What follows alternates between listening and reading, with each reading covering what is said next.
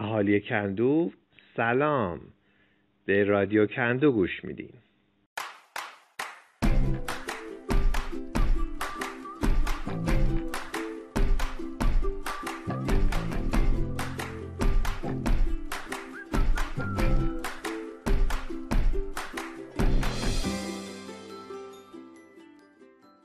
کندویای عزیز، سلام. روز یک شنبه‌تون به خیر و خوشی. فصل تابستون شروع شده، فصل گرم و پرهیجان تابستون، فصلی که برای ما یادآوری تعطیلی مدرسه ها، سفر و گردش، آبتنی ها، میوه های خوشمزه و آبدار تابستونیه. فصلی که بعد از یک روز گرم و داغ میایم زیر کولر آبی می نشینیم و خنکی سکرآورش رو به جون می خریم. و فصل یواش یواش برای نیمه دوم سال برنامه ریزی کردن. ششمین قسمت رادیو کندو تقدیم شما با همکاری فاطمه شفیعی، شاهین شیروانی، جواد نعمتی و من علی بیتاژیان. فصل شادی و خنده، بچه ها توی کوچه گرم بازی مثل چند تا پرنده. فصل شنا میون حوض پر آب، فرار از لحظه های فصله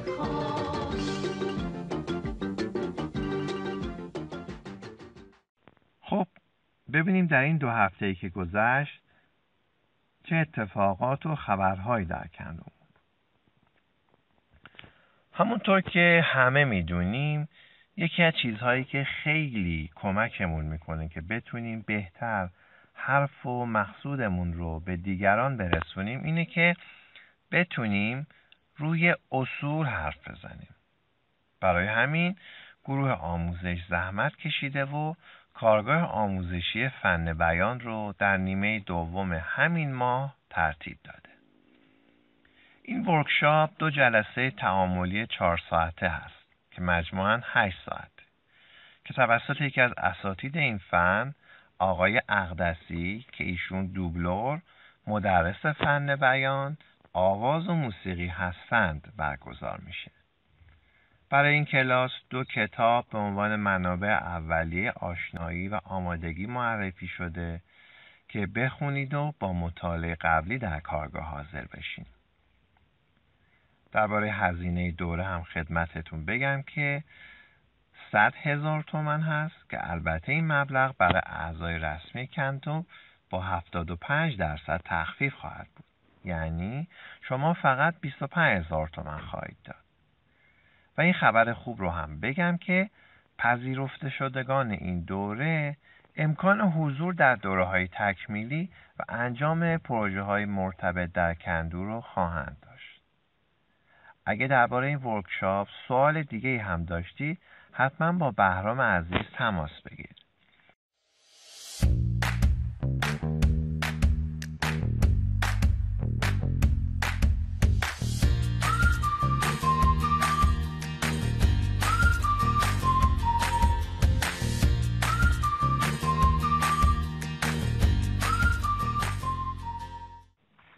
یه خبر خوب دیگه که مخصوصا برای علاقه‌مندای هنر هفتم جذاب هست این بود که ما مجدد کانون فیلم کندو رو راه انداختیم که مسئولیتش با مرزی عزیز هست. امسال هم با فیلم مستند خلیج کوچک شروع کردیم. مر نمایش فیلم رو عوض کردیم و به یه کافه خوب و زیبای اطلسی رفتیم و اگر شرایط مساعد باشه بعضی از جلسات و برنامه‌های نمایش فیلممون رو میتونیم اونجا بگذاریم. فیلم دکوف مستندی بسیار تحسین شده بود که جایزه اسکار بهترین مستند رو هم گرفته بود و موضوعش به شکار دلفین‌ها توسط انسان‌ها می‌پرداخت که برای گوش یا استفاده از نمایش‌های دریایی در دلفیناریوم‌ها منجر می‌شد. کانون فیلم بنا داره که هر 2 هفته یک بار یک فیلم نمایش بگذاره، یکیش مستند و دیگریش یک برنامه سینمایی که به نوعی به محیط زیست مرتبط باشن. درباره این موضوع هر پیشنهادی دارین با مرزی حتما تماس بگیرید و پیشنهاداتتون رو ارائه بدید.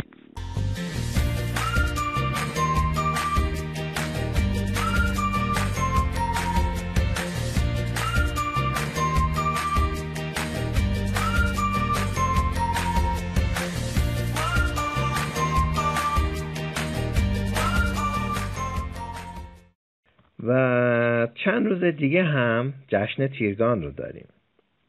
پنجشنبه همین هفته 13 تیر که خیلی خوشحال میشیم اگر پیشنهادی دارین که چطور برگزارش کنیم، چه کسانی رو دعوت کنیم، به کجاها بریم، اعلام بکنین تا بتونیم با یک مشورت خوب دور همی خوبی رو یا خودمون یا با گروه دیگه‌ای برای این جشن باستانی داشته باشیم.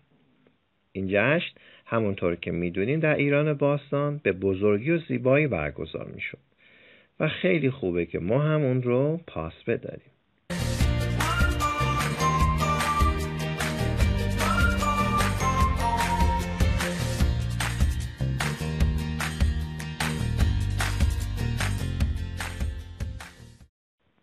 سپاس که به این بخش گوش دادیم.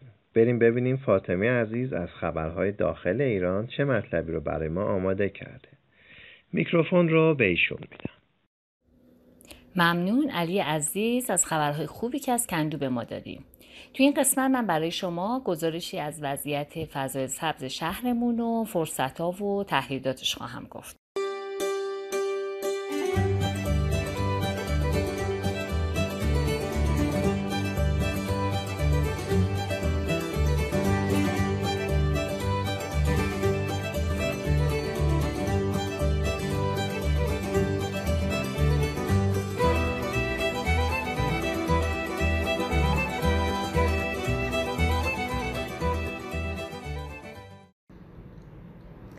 فکر نکنم کسی باشه که از فواید درخت و فضای سبز در شهر آگاه نباشه، مخصوصاً برای بچهای انجمن ما که تمرکزشون روی هوای پاکه. یکی از بهترین موجوداتی رو که خداوند خلق کرده همین درخت‌ها و گیاهایی هستن که به هوا اکسیژن میدن و از هوا دی اکسید کربنش رو میگیرن. درخت‌ها رو هممون دوست داریم و هممون به فواید بیشماری که دارن برای پاکی هوا آگاهیم. و جالبه بدونید که یکی از معدود مناسبت‌هایی که از قبل از انقلاب توی تقویم‌ها باقی مونده همین روز درختکاریه. یادمه خدا بیامرز عباس یمینی شریف در این مورد شعر سروده بود که توی کتاب‌های درسیمون هم اومده بود. به دست خود درختی می‌نشانم، به پایش جوی آبی می‌کشانم. کمی تخم چمن بر روی خاکش برای یادگاری می‌فشانم. درختم کم کم آرد بر گباری، بسازد بر سر خود شاخساری. و خب ادامه داشت. مسئولین شهری به ما میگن که استاندارد سرانه فضای سبز برای هر تهرانی 15 متر مربعه. خب ما از زحمات این مسئولین تشکر میکنیم، اما یه نکاتی اینجا درست رعایت نشده که اگر رعایت بشه هم وضعیت از قبل بهتر میشه و هم ما قطعا میتونیم به شرایط ایدئال نزدیکتر بشیم. مثلا در زمینه کاشت درخت، خب ما با اون بحث پایداری اکولوژیک تهران یک فاصله ای داریم. چرا؟ چون شما تصور کنید درخت بید مجنون، خب این درخت زیبایی افسونگری داره ولی به شدت آب دوسته. هر روز باید آب زیادی به این درخت داده بشه و این برای اقلیم خشک تهران کاری بسیار سخته. یا حتی چمنها، چمنکاریها باید هر روز آبیاری بشن، نگهداریشون کار دشواریه و بسیار آببر.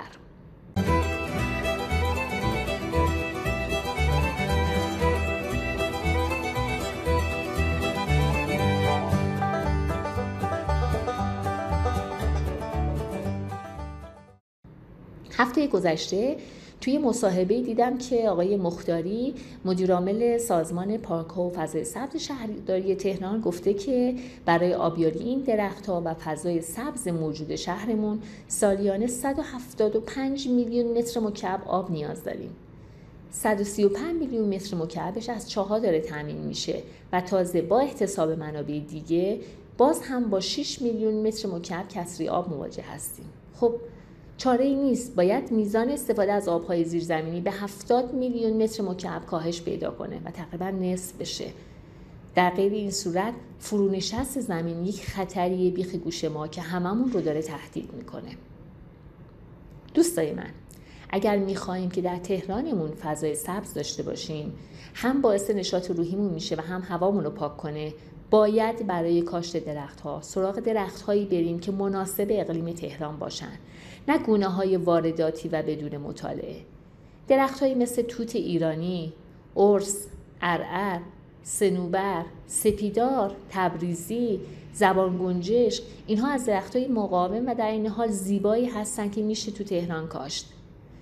متاسفانه درباره چنار که معمولا تهران به اون شناخته میشه، الان به دقت نمیشه همچین چیزی رو گفت. شاید یه زمانی چنار گونه خیلی مناسبی برای کاشت بود، ولی الان از هر چند درخت چنار یکیش دچار بیماری خشکی شده. شاید سطح آب‌های زیرزمینی نسبت به دهه‌های قبل افت کرده، شاید ساخت و سازها منابع رو کور کردن، شاید گرمایش جهانی مسبب لطمه این چنارها هستن. نمیدونم، ولی خیلی ناراحت کننده است.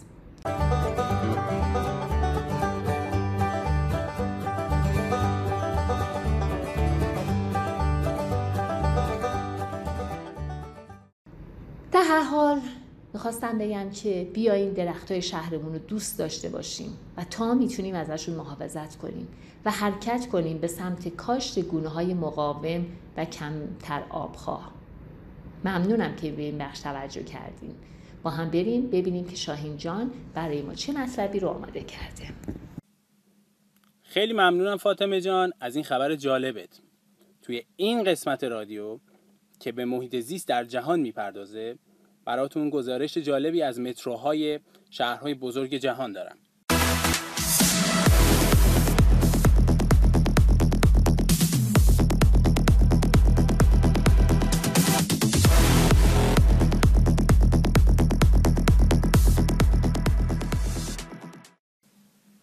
همه مطلعیم که بهترین وسیله برای حمل و نقل شهری در سراسر جهان که پاکی هوا رو به ارمغان میاره، قطارهای زیرزمینی هستند.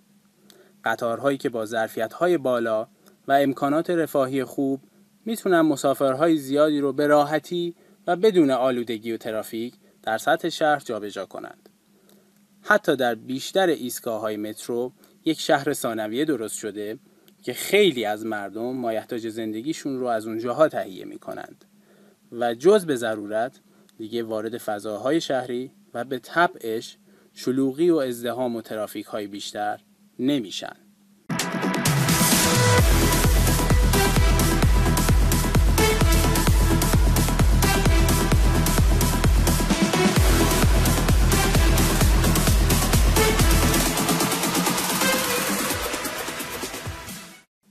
بنابراین ساخت مترو و گسترشش جزء بدیهی ترین ضروریات بوده. اما واقعاً چرا هنوز که هنوزه خیلی از نقاط تهران ایستگاه مترو ندارن؟ طبق برنامه‌های 5 ساله توسعه و نیازهای شهر، ما میباید تا الان حداقل 740 کیلومتر خطوط مترو در تهران و حومه داشتیم که الان این رقم چقدره؟ میگم خدمتتون، به زحمت رسیده به 220 کیلومتر. و این یعنی چی؟ یعنی ما حداقل 337% از ایدئال تعیین شده خودمون عقبیم. آقا دقت کن، نه 7 یا 8 یا 20%، 337%.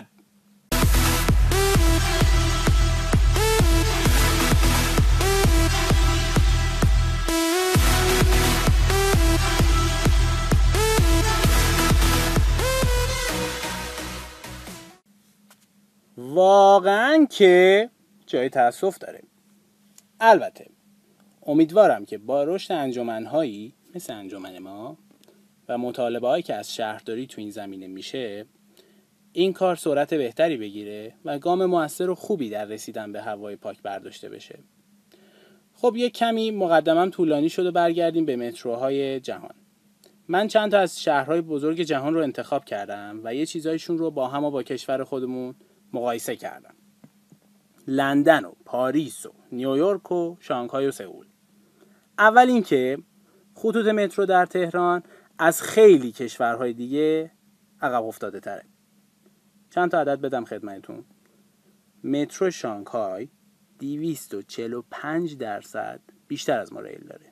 لندن هم 183%. یا اینکه از لحاظ تعداد ایستگاه‌ها نیویورک 345% و یه جایی مثلا سئول 268% تعداد ایستگاهشون از ما بیشتره. از همه بدتر تعداد مسافر بر جمعیت شهر هر تهرانی فقط 80 بار در ساله، در حالی که برای هر لندنی 233 بار در ساله، برای هر نیویورکی هم 202 بار، برای هر سئولی هم 250 باره. و در این زمینه رکوردش میرسه به پاریسیا که در سال 714 بار از مترو استفاده میکنن و این دیگه ضریب نفوذ مترو رو به ما در همه شهرها به خوبی نشون میده دیگه.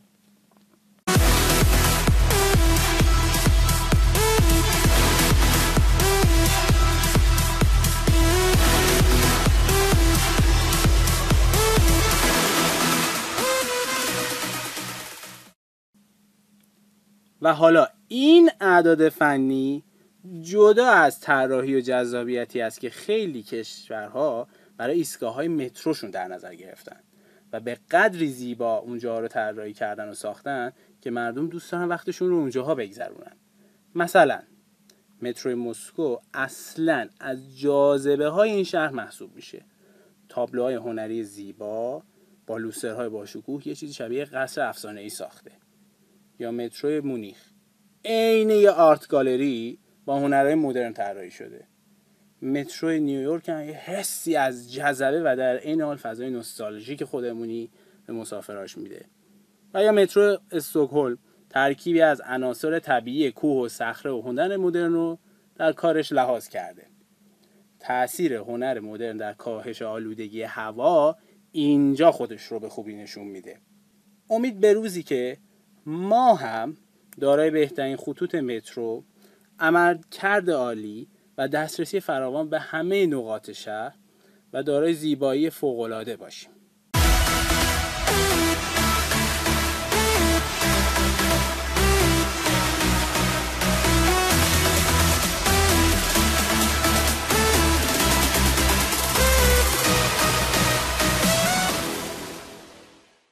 خب تشکر مجدد از فاطمه و شاهین بابت این اخبار خوب و جالب.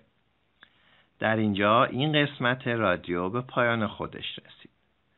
رادیو رو گوش بدین و حتما برای دوستان علاقه‌مندتون هم بفرستید. یکی از رسالت‌های رادیوی ما آشنایی افرادی خارج از کندو با فعالیت‌های ما و در نهایت پیوستنشون به راه ماست. پس تا میتونید رادیو رو به دوست آشنا معرفی کنید. روز و روزگارتان شاد، آسمان دلتان آبی، پر از اکسیژن و آفتابی. بدرود.